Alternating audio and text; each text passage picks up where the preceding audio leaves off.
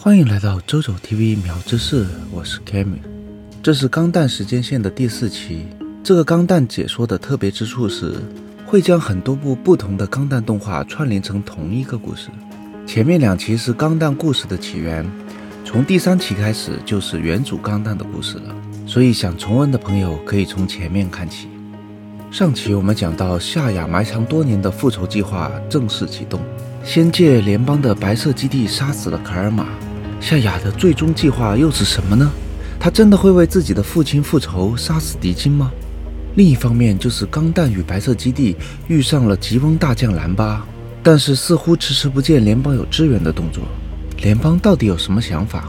明明是可以反败为胜的重要兵器，但却不愿伸出援手。其实有很多人认为，故事中的吉翁代表法西斯。其实法西斯与独裁者并不相同。极右的法西斯一般都会主张排他的民族主义，国家领导一切，甚至干预人们的生活方式；而独裁者一般你不反他，他是不会干涉人民生活的。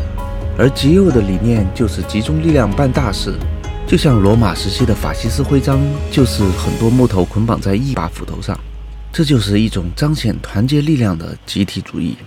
但极右与极左仅仅是一线之差，区别主要是极左并不主张民族主义。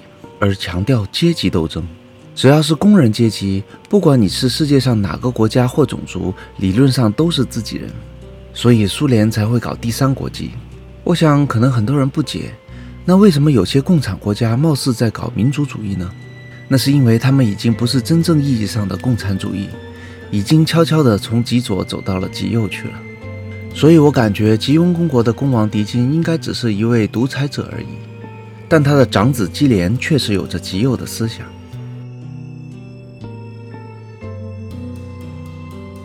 卡尔玛死后，吉翁军开始内乱，因为其实吉翁的体系主要是两派在权力斗争，一派是长子基连的体系，一派是长女基西利亚。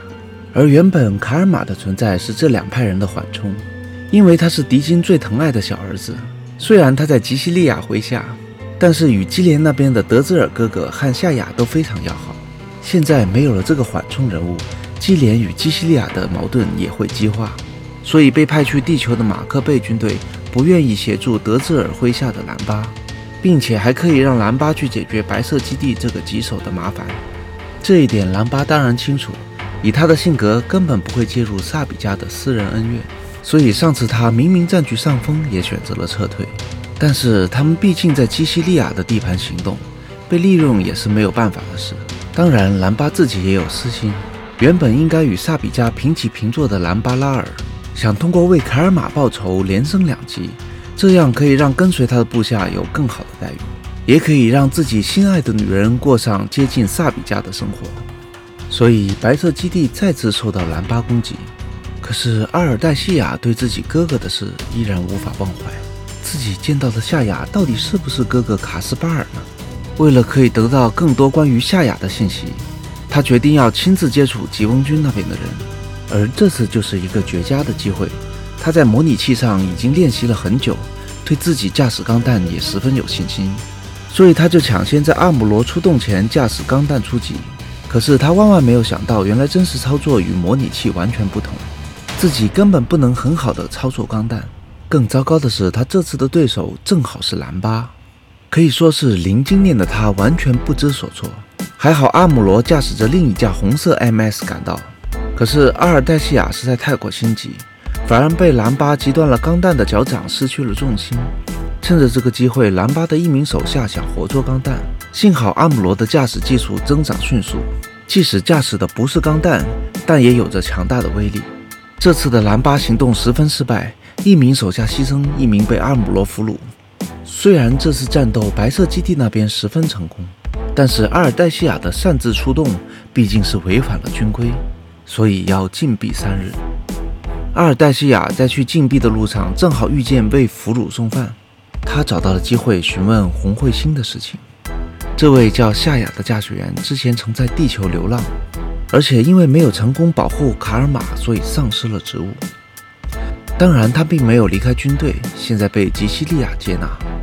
阿尔达西亚听到这些后，认为夏雅就是自己哥哥卡斯巴尔，因为真正的夏雅也曾是自己的好友，他一眼就可以看出两人的区别。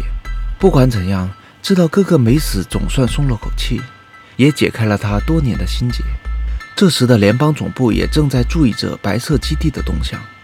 这次的总指挥就是鲁姆战役被萨比加俘虏的联邦大将雷比尔，但是他的军事部署依然没有救援白色基地的意思，更加希望他们可以扰乱敌军后方。其实他是在测试白色基地上是否有新人类。除了机动战士外，吉翁之所以占尽上风，就是因为夏雅这个人有传闻，他就是新人类。吉翁戴坤就曾经预言过新人类的出现。所以他相信吉翁如果可以有新人类，那么联邦也会有。在观察了钢弹作战的表现后，他认为驾驶员阿姆罗就很可能是新人类。阿姆罗的战斗经验成长迅速，他不但可以很好的操控钢弹，甚至连钢加龙和钢坦克都可以熟练驾驶。只要是阿姆罗驾驶，可以说战斗力就会有质的提升。但舰长布莱特却不相信什么新人类，他主张调动阿姆罗去驾驶其他 MS，不可以让他太过骄傲，这样不利于管理。可是这话正巧被阿姆罗听见，所以阿姆罗连夜驾驶钢弹离开了白色基地。此举让布莱特十分震惊。阿姆罗驾驶钢弹离开白色基地后，将其埋在沙中。神奇的是，他在一个小镇竟然遇上了吉翁的兰巴。并且兰巴的老婆哈蒙十分欣赏阿姆罗，虽然当时他们还不知道阿姆罗的身份。在一番交谈后，兰巴似乎也欣赏阿姆罗的谈吐。虽然之后兰巴知道了阿姆罗是联邦军的孩子，可是他万万也想不到他就是钢弹的驾驶员。最后，兰巴靠跟踪弗劳找到了白色基地的位置，并发动了攻击。在这个关键时候，阿姆罗驾驶钢弹赶了回来。并在与兰巴的战斗中，大家相互见到了对方。虽然在这次战斗中，阿姆罗取得了胜利，不过兰巴认为他的胜利是依赖了钢弹的性能，这也是阿姆罗最在意的事。他认为只有自己才能发挥出钢弹的实力。不过，似乎布莱特并不这么认为。军人最重要的就是纪律，所以将阿姆罗关了禁闭，暂时不允许他驾驶钢弹，这让阿姆罗十分不甘心。他现在最想做的就是可以用自己的技术战胜兰巴。不过，兰巴在多次与白色基地交战中损耗十分严重，可是又得不到吉翁军的支援，甚至吉翁高层还要命令他夺取白色基地。兰巴明白这是让他去送死，但是不管怎样，军令如山，就算死也要服从命令。所以，兰巴选择使用游击战法作战。虽然阿尔代西亚也可以驾驶钢弹。不过这次兰巴是直接带兵飞上了白色基地，所以布莱特宣布所有人都要准备进入白刃战。虽然联邦军的钢弹与白色基地十分厉害，可是要说近身的白刃战，兰巴的部队还是要经验丰富很多。毕竟白色基地上大部分军人还都是少年。为了可以更好的作战，布莱特批准了阿姆罗代替阿尔代西亚驾驶钢弹。可是让兰巴最没有想到的是，他在白色基地上竟然见到了阿尔代西亚。他当年可是亲自想办法救阿尔代西亚兄妹去地球的，所以一眼就认出了他。虽然这是他明明有机会成功劫持白色基地，但是他从阿尔代西亚身上看到了希望。自己的父亲为了保护吉翁的后人做出的努力不能白费，可是现在已经无法全身而退了。他立即通知自己老婆哈蒙，任务失败。兰巴为了保护阿尔代西亚的身世，在阿姆罗面前自杀。对阿姆罗而言，再也无法与兰巴分出胜负了。现在能做的只有通知哈蒙撤离。但是哈蒙为了给兰巴复仇，最终依然死在战场之上。虽然马克贝也派出了三连星部队袭击白色基地，并使用了他们的绝招喷射气流攻击，但依然被阿姆罗和阿尔代西亚全部击毁。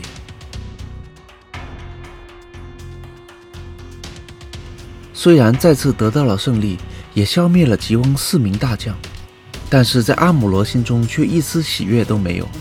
经过了这次战斗，雷比尔将军已经确定，在白色基地上的阿姆罗与阿尔代西亚就是新人类。当然，他也同时下令要攻下吉翁在地球的矿产基地，这样吉翁在宇宙的战争就坚持不了太久。在联邦军的猛烈攻势下，马克佩也只能撤退。但是同时他也运走了大量的地球资源，足够吉翁再坚持十年。白色基地进入了联邦的贝尔法斯特城，终于可以与联邦军会合，并且受到雷比尔将军接见。将军告知了他们接下来的任务是去贾布罗接受新人类的测试。虽然雷比尔将军猜测到阿姆罗和阿尔黛西亚就是新人类，但毕竟军方还要知道更多关于新人类的事。当然，白色基地的动向被夏亚的人收集到了情报。现在的夏亚被调职到吉西利亚麾下的疯狂羽人部队。夏亚知道了白色基地的行踪，感到十分兴奋，并亲自出动侦查白色基地的动向。现在的吉翁已经研发出水下专用 MS 葛克。在夏亚确认了白色基地的位置之后，疯狂羽人部队包围了贝尔法斯特，并派出葛克攻击。虽然葛克有水下埋伏的能力，不过在阿尔黛西亚的核心机攻击下，依然无法对白色基地构成威胁。